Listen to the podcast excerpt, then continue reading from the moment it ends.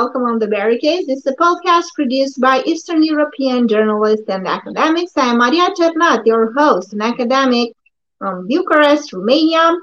And with me, as usual, the co host of the show, the Bulgarian born Polish journalist Boyan Stanislavski. Thank you for being here with us. Hi, hi, thanks. As Boyan said during the previous segment, you can find us on multiple channels uh, and uh, you can find us on Rumble, you can find us on Spotify, you can find us on Substack.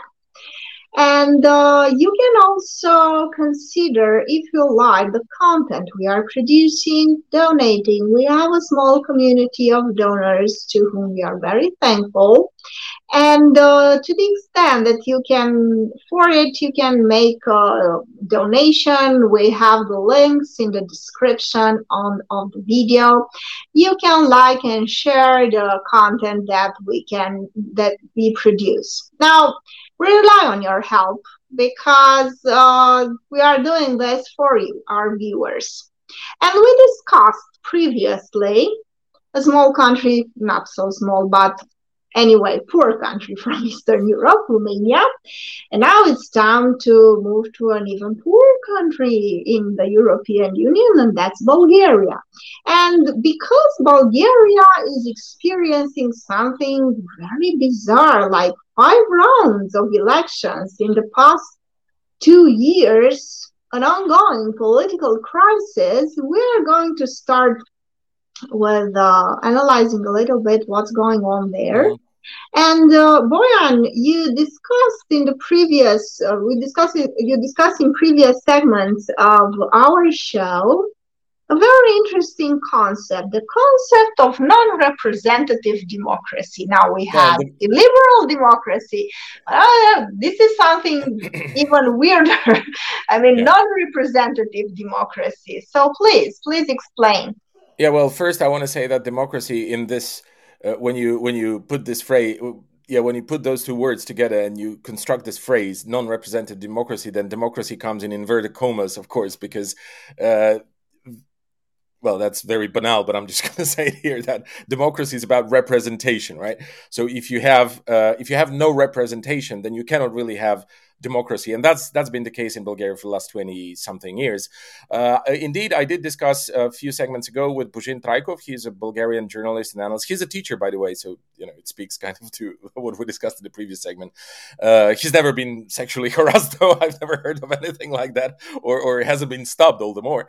Uh, but uh, it's uh, it, it's a very interesting situation in Bulgaria that we have now in many aspects, and I think it tells us about the nature of the political and social uh, system and how the, the social system and the, maybe uh, the political system and the social culture, the social political culture, and how they are not compatible at all in Bulgaria. I mean, the kind of liberal democracy, the notion that's been enforced, you know, after 1989, uh, and particularly after 1997, the first successful colored revolution, which took place actually in Bulgaria. People don't know that, so I, I often refer to this incident. Yeah, now, uh, the most popular governments over the last two years, when we really did have five rounds of early elections, uh, the governments in between, the interim governments, the governments that had to, you know, that were that were formed not by the parliamentary majority, but through an order made decree, kind of made by the president mm, of the republic. Uh, they formed what they refer to in Bulgaria as technical government because it technically has to make sure that the institutional con- there's an institutional political and and and formal continuation of the statehood right? Like you cannot have a, a state which is not governed by anyone. Uh, so uh, they did put in place a few governments of that nature in order mm, and of course the most important task for those governments or, or um, well, the only task really politically ahead of them was to organize another election, another round of elections. That was the most important thing. But of course, there were many other aspects like the budget, like, you know, all kinds of things, you know, in relation to the mm-hmm. war in Ukraine, in relation to uh, the European Union. So it's not like you can, you know, put the ministers together and they will just, uh, deliberate about like when are we going to have the next elections? They really have to run the country and they have to run the economy to the extent that it's possible of course with certain limitations. But let me tell you what those appointed governments were much more popular in the society than the governments that were created through uh, general elections. So it tells you something that and, and yeah, look it's not because in the Western media, you you're going to read analysis like, "Oh, the Bulgarians, you know, they enjoy authoritarianism, they love authoritarianism, and this is why." Of course, I'm simplifying. I mean, no one's writing what I'm saying here word for word, but this is the general conclusion. When you when you read people writing about Bulgaria, you can see they have no idea about what you know about the society the culture and the history of the country that they're writing about but they're just you know looking through everything looking at everything through western spectacles like okay so if if in canada we had a situation like that canada for example australia i don't know france then mm-hmm. oh those people are now you know favoring authoritarianism because they like governments that were appointed more than governments were you know which would emerge through elections that they themselves take part in right? So this is a compl- this is very this might sound logical on the surface but it's not because people you know are not driven to make political choices by some kind of philosophical you know concepts deliberations and you know afterthoughts about whether they take part in something or not. Like their first instance is whether something works or not and that is just the general reaction that's i don't know probably biology even uh, like if something works then it works then it makes sense for it to continue it doesn't matter whether it's like perceived as authoritarian by some you know uh, journalists or analysts or politicians or other people like influencers, opinion leaders in the West. It doesn't matter. It doesn't matter to Bulgarians. It doesn't matter to most people, really. Mm, especially in Eastern Europe. If something works, it works, it's great, it has to continue working. So, this is, I think, a very healthy attitude from the side of the people. It shows that they understand. You know, the good thing and the bad thing and the functioning and malfunctioning things in politics. They understood and immediately grasped, okay, the fact that those governments appointed by the president, they seem to be free from all the oligarchic pressure from different oligarchic centers in Bulgaria and abroad, and you know, they're free because they they you know they they don't come from those parties who don't represent people but represent some kind of oligarchic circle, so they're free to do whatever they want. Well, of course, not not totally. It's not like free for all, but they are able to take some political action in order to improve the situation in the country. And this was the case with the first interim government in Bulgaria, which was appointed after the failed uh, elections April uh, April 2nd, two years ago. So, and, and, then things started to deteriorate. I, I, don't have the time to go through all of it. Uh, and, and, uh, but just a second, I think this is very, very important because I think for our viewers, I think it's important for them to understand that political parties, especially in Romania, in Bulgaria, they are so disconnected from the people they are supposed to they represent. They are not parties. They are no, representing basically group of economic financial interests, if not even organized crime. So they are really acting like some sort of very, very weird artificial construct that has nothing to do with representation. No. And this is probably the reason because the political party are so corrupt and so disconnected from the ones that they are supposed to represent. This is one of the reasons, probably, why when you have a government that's being appointed, and this is perceived as authoritarianism as process, but in reality, they are more popular because those people are disconnected from these interest groups that are yeah. corrupting precisely precisely you have to be able to look at it dialectically if you like. I mean, yeah, no, I'm serious about it. Like because you know you cannot just look at the formal surface of things and then draw conclusions, particularly strong conclusions from that. Because you mm-hmm. said it yourself, as a process, it might appear authoritarian, but profoundly, it's much more. It's profoundly democratic when you have an appointed government. Okay, it was not elected. Technically, it was not elected, but it's appointed and it enjoys a lot of support. That's much more democratic than a government. And that's the dialectics uh, of it. Like, it's much more, much more uh, democratic than a government which would emerge through general elections, but would not represent anyone because those that participate in the elections, I mean, I'm talking about the parties and coalitions and stuff, they don't represent anyone in the Bulgarian society. And this is why I said when you were talking about, you know, the parties in Bulgaria or, or Romania or other countries of Eastern Europe not being like what they're supposed to be. Mm-hmm. Well, that's mm-hmm. that's a problem. They're not parties, and this is the thing. Again, you cannot just look formally at the very kind of surface of things. Oh, this is that party and that party, and then you know that that doesn't give you any kind of insight into the things. That just technicalities. And and if you entertain technicalities and draw conclusions from then you're just an ignorant person and you don't understand about politics and about social processes and and so on.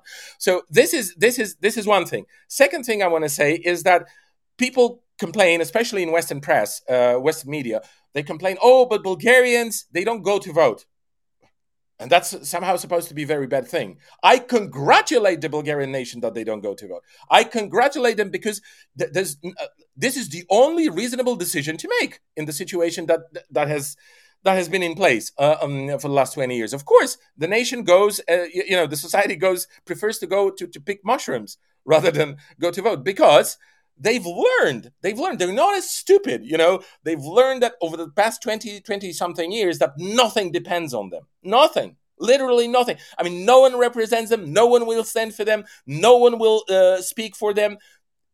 So of course they're not going to vote. Like this is a very healthy attitude. The bulgarians are very smart people and they understand perfectly how the system is trying to screw them over and they don't let themselves being screwed uh, be screwed over. Now there's another question how do we change this? And that's that's the the, the kind of uh, yeah. You that, that, because I would because, say this is very dangerous in a sense that if you pervert democracy and you persist in presenting this fakery as democracy, the risk here is that people are going to go for extremist parties, right wing parties that truly will bring authoritarianism. yeah, know? I know, but this, I know, I know, this is all possible. They could vote for the left, for the left, for the right, more extreme, less extreme. We could, you know, there's a lot of speculation that we can make mm-hmm, uh, mm-hmm. On, on, the basis of what's, you know, the history of the country, not least.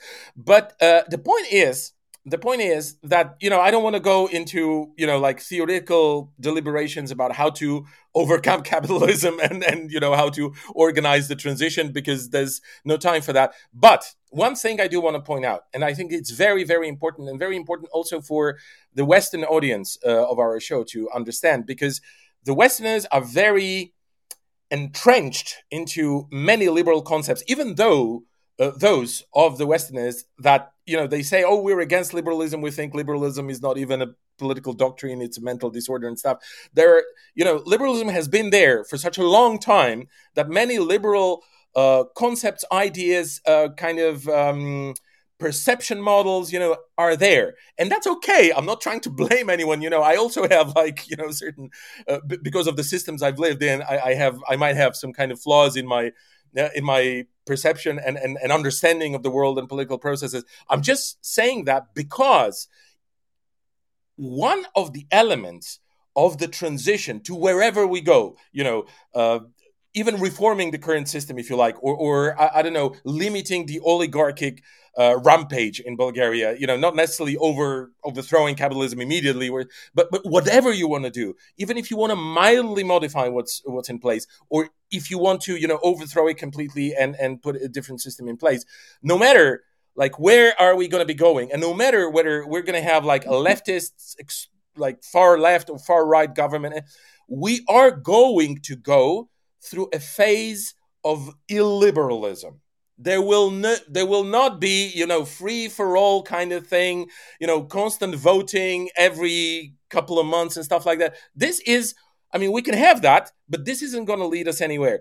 If we are going to change anything then we will need some organization some party some leader who is going at least to crush the oligarchs I mean, how are you going to do that with, you know, liberal instruments? This is not possible because liberalism doesn't offer any kind of any kind of set of, of political options for you to confront the capital. You can't do that because this is not how, like in liberal in a liberal organization of society and state, you cannot even tell a company what to do, let alone, you know, kind of crush a big capital center run by one, two, or three oligarchs. You cannot do that. So we will pass through some some illiberalism, and that's there's no way that it will, will not happen. I mean, I, I, unless you know my imagination is poor and maybe there are some options, but but I don't believe that. So um, this, is this very is, interesting what you're saying. Is, yeah, and this is really important because it's important to understand that you know our our purpose. I, I mean, our our goal, our is you know as political commentators and as observers of the political sphere in Eastern Europe is not to cry, you know, uh, weep over oh my god authoritarianism oh, oh you know they're going to uh, prevent elections from happening in the next six months or something. We've had enough elections now okay? We've had a lot a lot of elections. That's that's okay enough. Like we've seen what happens what comes out of it. Now it's time for someone to actually take care of, of, of stuff. And now this is this is one thing and second thing is like you know guys let's be let's be honest about it. Like, let's be absolutely honest. If anyone is going to want to rule in Bulgaria without being pressured from from all those spots, you know, centers of power, centers of oligarchic wealth, international uh, centers of power, like you know the American embassy, not least in Bulgaria. They, if, if you will want to have some kind of some kind of political self determination, if you like, if you will really want to impose some kind of drastic reforms on what's uh, on the Bulgarian political system, you will not only have to use authoritarian methods, but moreover, you will have to confront more and more an increasing amount of pressure from various centers. And this will only strengthen the authoritarian tendencies because, trust me, regardless of whether it's going to be a far right or far left or whatever uh, government that is going to try and reform Bulgaria or prevent the further dismantlement of this country and this nation, they will have to confront them. And and I just don't quite see how uh, you know how the oligarchs or how the American embassy are going to say, "Oh, okay, like you want to expropriate us, oh, you want to, you want to, you know, you want to carry out your own independent uh, policies towards the war in Ukraine and Russia, with eighty percent or ninety percent of the population being favorable to Russia and Ukraine, no problem." Well, of course, this isn't going to happen, right? So, like, guys, let's just not you know obsess over authoritarian tendencies here and there authoritarianism for better or for worse for worse mostly has been the norm in our region has been the norm. That's what's been that's what the situation's been like over the last 200 years okay? And and this is this is something that is to be worked on. This is something to be you know uh, uh, analyzed. This is something to be researched. But this is not something to just be dismissed like oh it doesn't matter. It doesn't matter what your history is. It doesn't matter what your culture is. It doesn't matter that 80 or 90 percent of the people believe that uh, i don't know vladimir putin for example in bulgaria that's the case is the perfect system or is the perfect father of the nation. All those things don't matter. You have this. Please shove it up your you know this is like you know yes, what, what I, I, want to comment a little bit because thank you i think there are so many interesting ideas that you put forward because right now what we have is a perverse kind of authoritarianism that is presented like democracy. And you have the privatization of the nation and you still have to fear for your job uh, you know, for economic securities, there are more subtle mechanisms to keep you in place, but no less efficient. When you have political authoritarianism, at least it is transparent and you know what you expect. Whereas now, on top of being, you know, living under an authoritarian system, because it is so subtle and perverse, you have to worry all the time because the strings are economic. They are not going to send you to Gulag, but they are going to fire you. And guess what? You are going to starve. if you don't you know comply and you don't uh, you're, you're not opportunistic enough to keep your mouth shut and to do as you're told mm-hmm. and this is very important and i would say and uh, i just made the connection because i often said that this type of western dominance around the world created authoritarian opposition. And this is exactly what's going on also in Bulgaria and our countries, because it creates so much destruction and chaos that at some point you have two options, as you said. You continue down that path and you basically dismantle your whole society, or you find an authoritarian leader that is able to stand up, populist authoritarian leader that is going to stand up to all these tendencies, you know, oligarchic pressure, uh, uh, all sorts of embassies trying to, you know, influence the countries. And this cannot be done by, I don't know, uh, and from a very mild liberal centrist position. You would need somebody that would team up probably with the secret services and with the police and with the army because these are well organized hierarchical uh, you know institutions that can support such a leader and that will be it. apparently we are heading towards this type of authoritarian uh, militaristic society well yeah but but, but I, I think that it depends like how what, what is going to be the purpose of having this? Because that's that's very important. Like if the purpose is going to to preserve you know the current uh, situation but may, maybe slightly amend it well that doesn't make a lot of sense. I mean it's not worth the sacrifice. But then you know maybe and and it's not out of the cards basically. Maybe we get something better in a sense that like when we when we go through this illiberal phase one way or another then maybe some things are going to improve. Like it, Bulgaria is really facing the kind of, uh, you know, the kind of,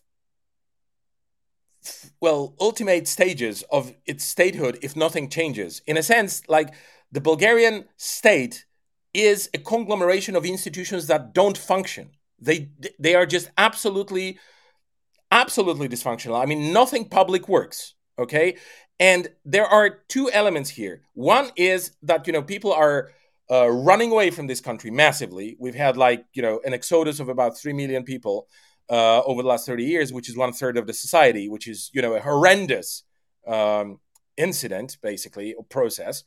And then you know that's that's one direction. And second direction is that those people who remained in the country, such a state which is completely dysfunctional, a state where they have nothing to say. No one listens to them. No one can even help them in a situation, you know, which is completely useless from their point of view. Both of those groups, those inside and outside Bulgaria, they lose interest in the very existence of such a state. Like, what's the point? You know, what do I what, what do I need Bulgaria for if it cannot be there when I when I need some some assistance, some support? You know, what are we going to do? We, we like you know even even the army is so small that it doesn't matter. Like we've got like fifteen thousand people in the army, I'm like this is just a joke. Like so, there are there is no there is no aspect of statehood that would deserve any kind of individual or collective uh, attention, let alone engagement, let alone commitment, let alone you know some kind of emotional connection. Yes, yes, that's that, that. You're perfectly right. But then again, let's go to Poland because in mm-hmm. Poland, apparently, you have a right wing, you know, yeah. chairman of the state that is yeah. Kaczynski, and you have some sort of authoritarianism, yeah. and it is there not to change but to preserve actually this type of fake democracy. And then apparently you know they are changing the fundamental structures but they still keep in place you know the appearance of a democracy. That that's very weird. Yeah i i i do agree with you that poland is an authoritarian state and that we have an authoritarian government in place ran by this uh, chairman of the state, as I like to call him. He's the chairman of the party, of the ruling party. It's called Law and Justice. The name of the party gives you a sense of, you know, what Law and Justice. Law I think it was a movie. It was a movie back in the 90s that was called Law and Justice. I, I, I, don't, know. know probably they got their inspiration from. Yeah, there. well, I'm, I, I'm, I don't know where they get their inspiration. I think that they, they took it from, uh, if I were to guess, they, they took it from the general culture. I mean, you know, people in Eastern Europe, and that's another thing that you know the Westerners have to understand, are not. They don't like experiments and surprises. That's just that's just in our DNA, and you know you can analyze it. You can write you can write two or three or ten PhDs probably sociology about it, uh, uh, about the sociology of it. Right? We we love stability. Stability is the most important thing for us. That things are stable and that uh, they are they are somehow predictable. The next day is certain, even if it's going to be you know worse than today that we know what's going to happen this is how people in eastern europe think this is how people in russia in bulgaria in poland hungary you know they think the same that's one of the things which connect us eastern europeans Uh, I mean, I don't. I, am sure that Western societies they also would enjoy stability, but they are more prone to certain. In my opinion, in my okay, like I don't want to like enforce it as as like the only uh, correct view, but in my opinion, they are more prone to to uh, to experiment, to to uh, to give um, uh, you know more spaces for some innovations at the expense of this of, stability. Okay, so in Poland, when you come up with a slogan like "law and justice," that's perfectly in line with the con- uh, with the concept that people have in their head about how things should be ruled, how the how the social uh, m- uh, yeah, well, maybe not the social, but but the public sphere should be. Like everything should be governed by law, and there should be justice. Makes perfect sense. Now, the problem is that those people who like that, who are the majority of the Polish society, are constantly being viciously attacked by the previous by the previous government. Or, I mean, not by the previous government, but by the, pre, by the party that formed the previous government, the so-called civic civic platform party the party of donald tusk the former president of the european council you know and an important politician on a european level not only polish. Okay so he this party and their media syndicate they they've they've spent the last seven years since law and justice has been uh, in power since 2015 they've spent seven years you know really taking one huge dump on those people, like calling them all kinds of names, saying that they are backward, they are stupid, they don't understand progress and democracy and modernity, they don't understand the achievements of the transition, they don't respect the authorities, they, you know, and they are thick headed fundamentalists, you know, Catholic, they are just the scum of the earth, you know, that's, that's the narrative. That's, and, and those people displaying this kind of behavior uh, running on, on this kind of campaign of smears and, and, and, and, and aggressive narratives against the majority of their own society, they, they are, you know, the democratic opposition. They are the great Democrats. They are those who are going to bring the real democracy in place. Now, I want to tell you, they come up every once in a while with new, um, with new uh, personas that they they let them speak. The new person like scientists or actors or like members of the high society let's say okay generally speaking. And quite recently they've actually invited well quite recently it's been like let's say it's been going on over the last three four months they, they have this this new guy. He's a professor psychology professor from the university of warsaw okay? University the biggest university in poland. Uh, 70000 students right? Or 80 or something like that. now, this professor from the Faculty of Psychology, his, sec- uh, his surname is Górecki. Doesn't matter, you've never heard of him, but just you know, just to be precise here, he said, and he spent the last three four months uh, going through various TV studios, radio studios, and you know, discussing with journalists writing in papers. He spent uh, the last three months explaining how Law and Justice is a fascist party. And because it's a fascist party, it has to be made illegal. In other words, it has to be banned. And this is the democratic opposition. That's the democratic. That's the demo, that's the democratic opposition. It has to be banned, but not only has it has to be banned, but now mind the wording. Its electorate must be disintegrated. Now, this is the mild Wow. That's, that, that's a mild phrase for we are going. Let me translate it, okay? From from from this this like this mild phrase, it stands for we are going to launch a massive campaign of repression where we are going to intimidate, torture, lock up, you know, I don't know what else, hundreds of thousands or millions of people until, which is the electorate of law and justice, until it disintegrates. I mean, this is like when you hear, you know, when you hear the far right commanders. This in, in, this is Ukrainian, the hope, the democratic yeah. hope. yeah. Now, now I, I, just want to say that when you hear the the right wing, far right, you know, commanders of various uh, of various uh, uh, various units of the Ukrainian army, okay, and we know they have a problem with the right wing ideology. They say exactly the same. I mean, they use exactly the same kind of phrases. When we take over Crimea, we are going to have to disintegrate the support for Russia there.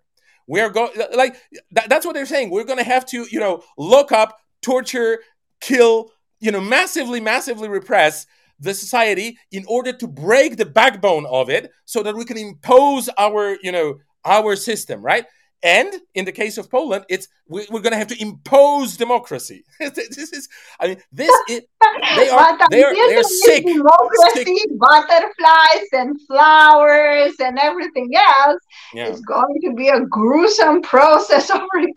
But, but how how can you even say that? How can you even go out? How can you put put yourself out there and say a thing like that? I mean, this is this should be the end of your career.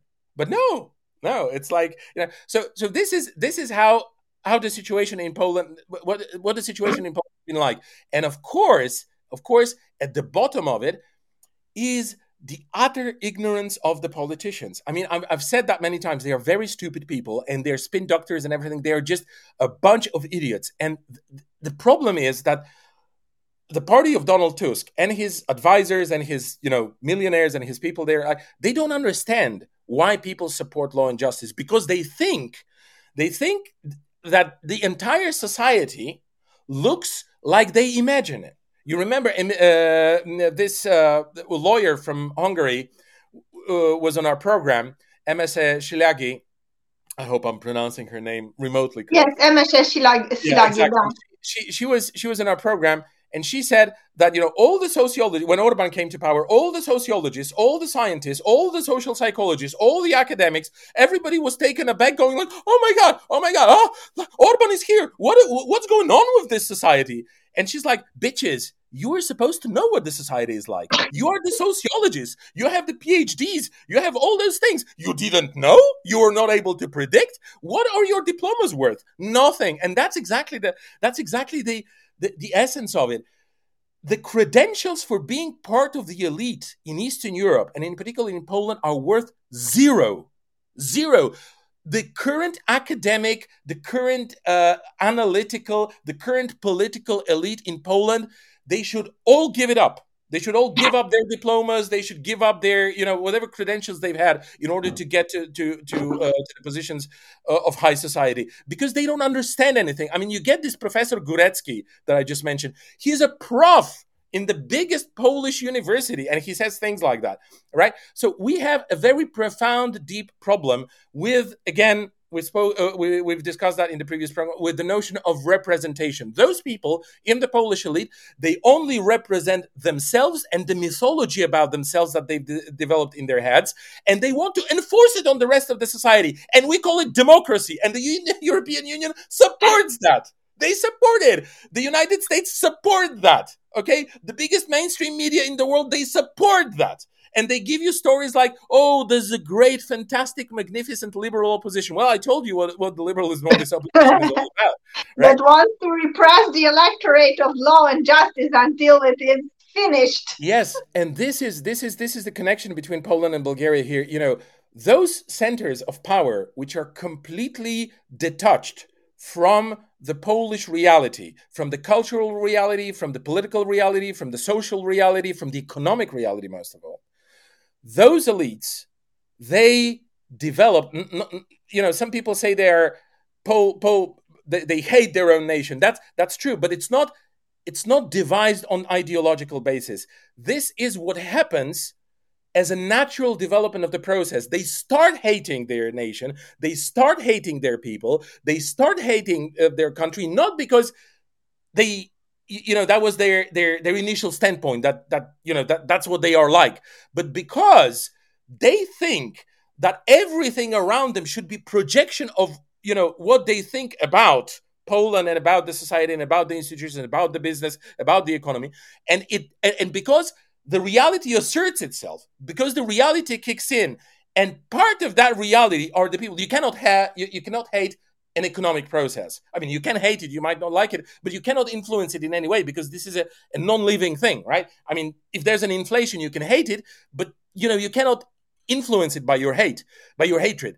But when you have people, oh, that's a very great material to be hated and to be uh, uh, uh to be uh, uh, uh, disdained, right? I mean, this is this is like it's all it's not because of the economic process which i cannot influence with my hatred. It's not because of this or that decision mm-hmm, political mm-hmm. decision that's been taken. It's not because of this or that institution that is not functioning or is functioning. It's not because of the european union. It's not because of american imperialism. All those things they are immune to my hatred. I, I cannot spit at them you know effectively. And you know quite honestly you cannot spit effectively even at the people but at least you can imagine that they are hurt yes, by your exactly. by your spitting, right? So so like it's all it's all projection, a spiral of projections. And where you get by that is that you just end up hating your country, hating your people. And of course, the reaction to that is law and justice and other far right parties going like those people are anti Polish. Those people are against the Polish nation. Those people are against the Polish state. And you know, now when you come to look at it, it's not like they don't have a point. yes, exactly. And I will tell you a, a, little bit, you know, being an academic for the past two decades, I can tell you that this whole system where you have to use others to get points for you, to get grants for you, incentivizes a kind of selfish, almost psychopathic behavior on the part of academics who are not there to share knowledge, who are not there to serve the society, but are there to use the society, use marginalized group, to use all sorts of categories to write articles to build a career for themselves so together you know to, to to amass as much symbolic power as they can?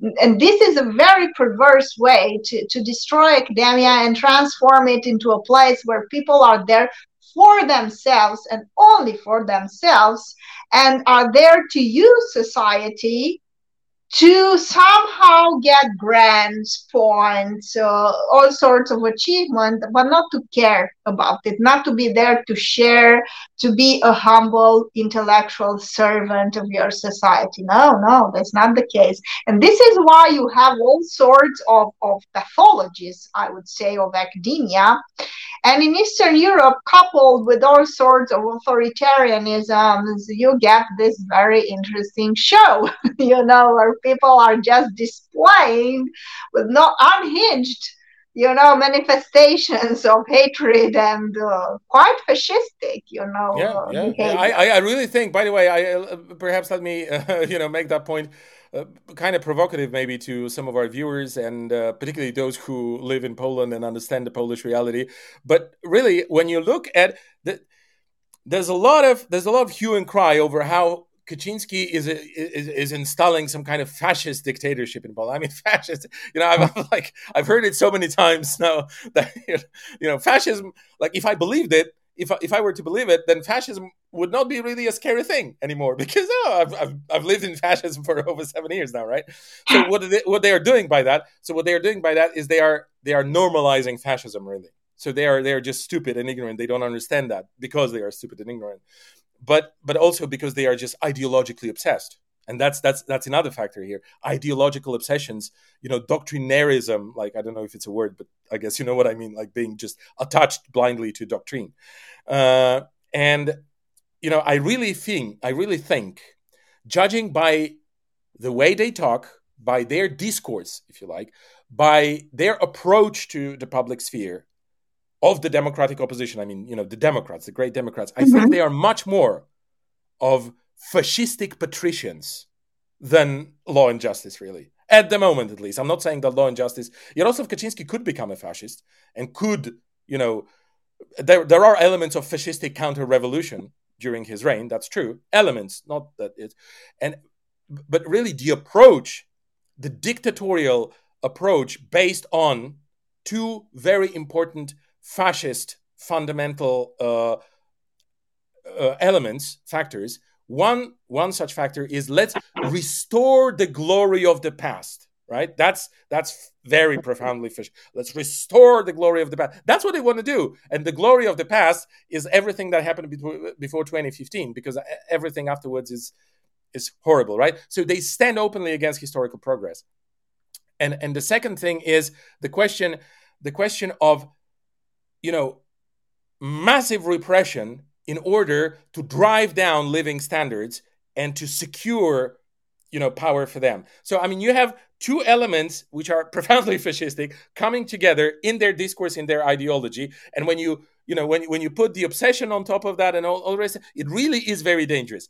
So uh, and, and also you know there's a lot of ignorance and I, I, i've spoken about that. So uh, I really think that when it comes to this kind of measurements, this kind of comparisons, who is more fascistic, then I'm afraid the Polish opposition currently is more fascistic than than the government by which i'm not trying to say that the current government is good or that i support it or anything like that. Yes I, yes of course. This is not a story with good guys and bad guys. Unfortunately it's a story with bad guys and even more bad yeah worse guys, guys. and then when it comes to the left sellouts That's that no, story of yeah, bad guys, worse guys, and sellouts. The caricature. I mean, a cheap imitation of the weirdest form of leftism in the West. Yeah, weird. Yeah, exactly. Very, very well put. The Im- imitation of of a, of the cheapest form of leftism. Yes, we should talk about it again sometime. So, dear viewers, if you like what you saw, please consider supporting us. So, please share our content. Thank you so much for watching, and. Um, if uh, again if you like we have a small community of donors to whom we are very thankful and if you feel you can support this content we are producing don't hesitate to to support us and uh, stay healthy keep fighting and we'll see you all in the next segment of the show. Thank you boyan very thank interesting very conversation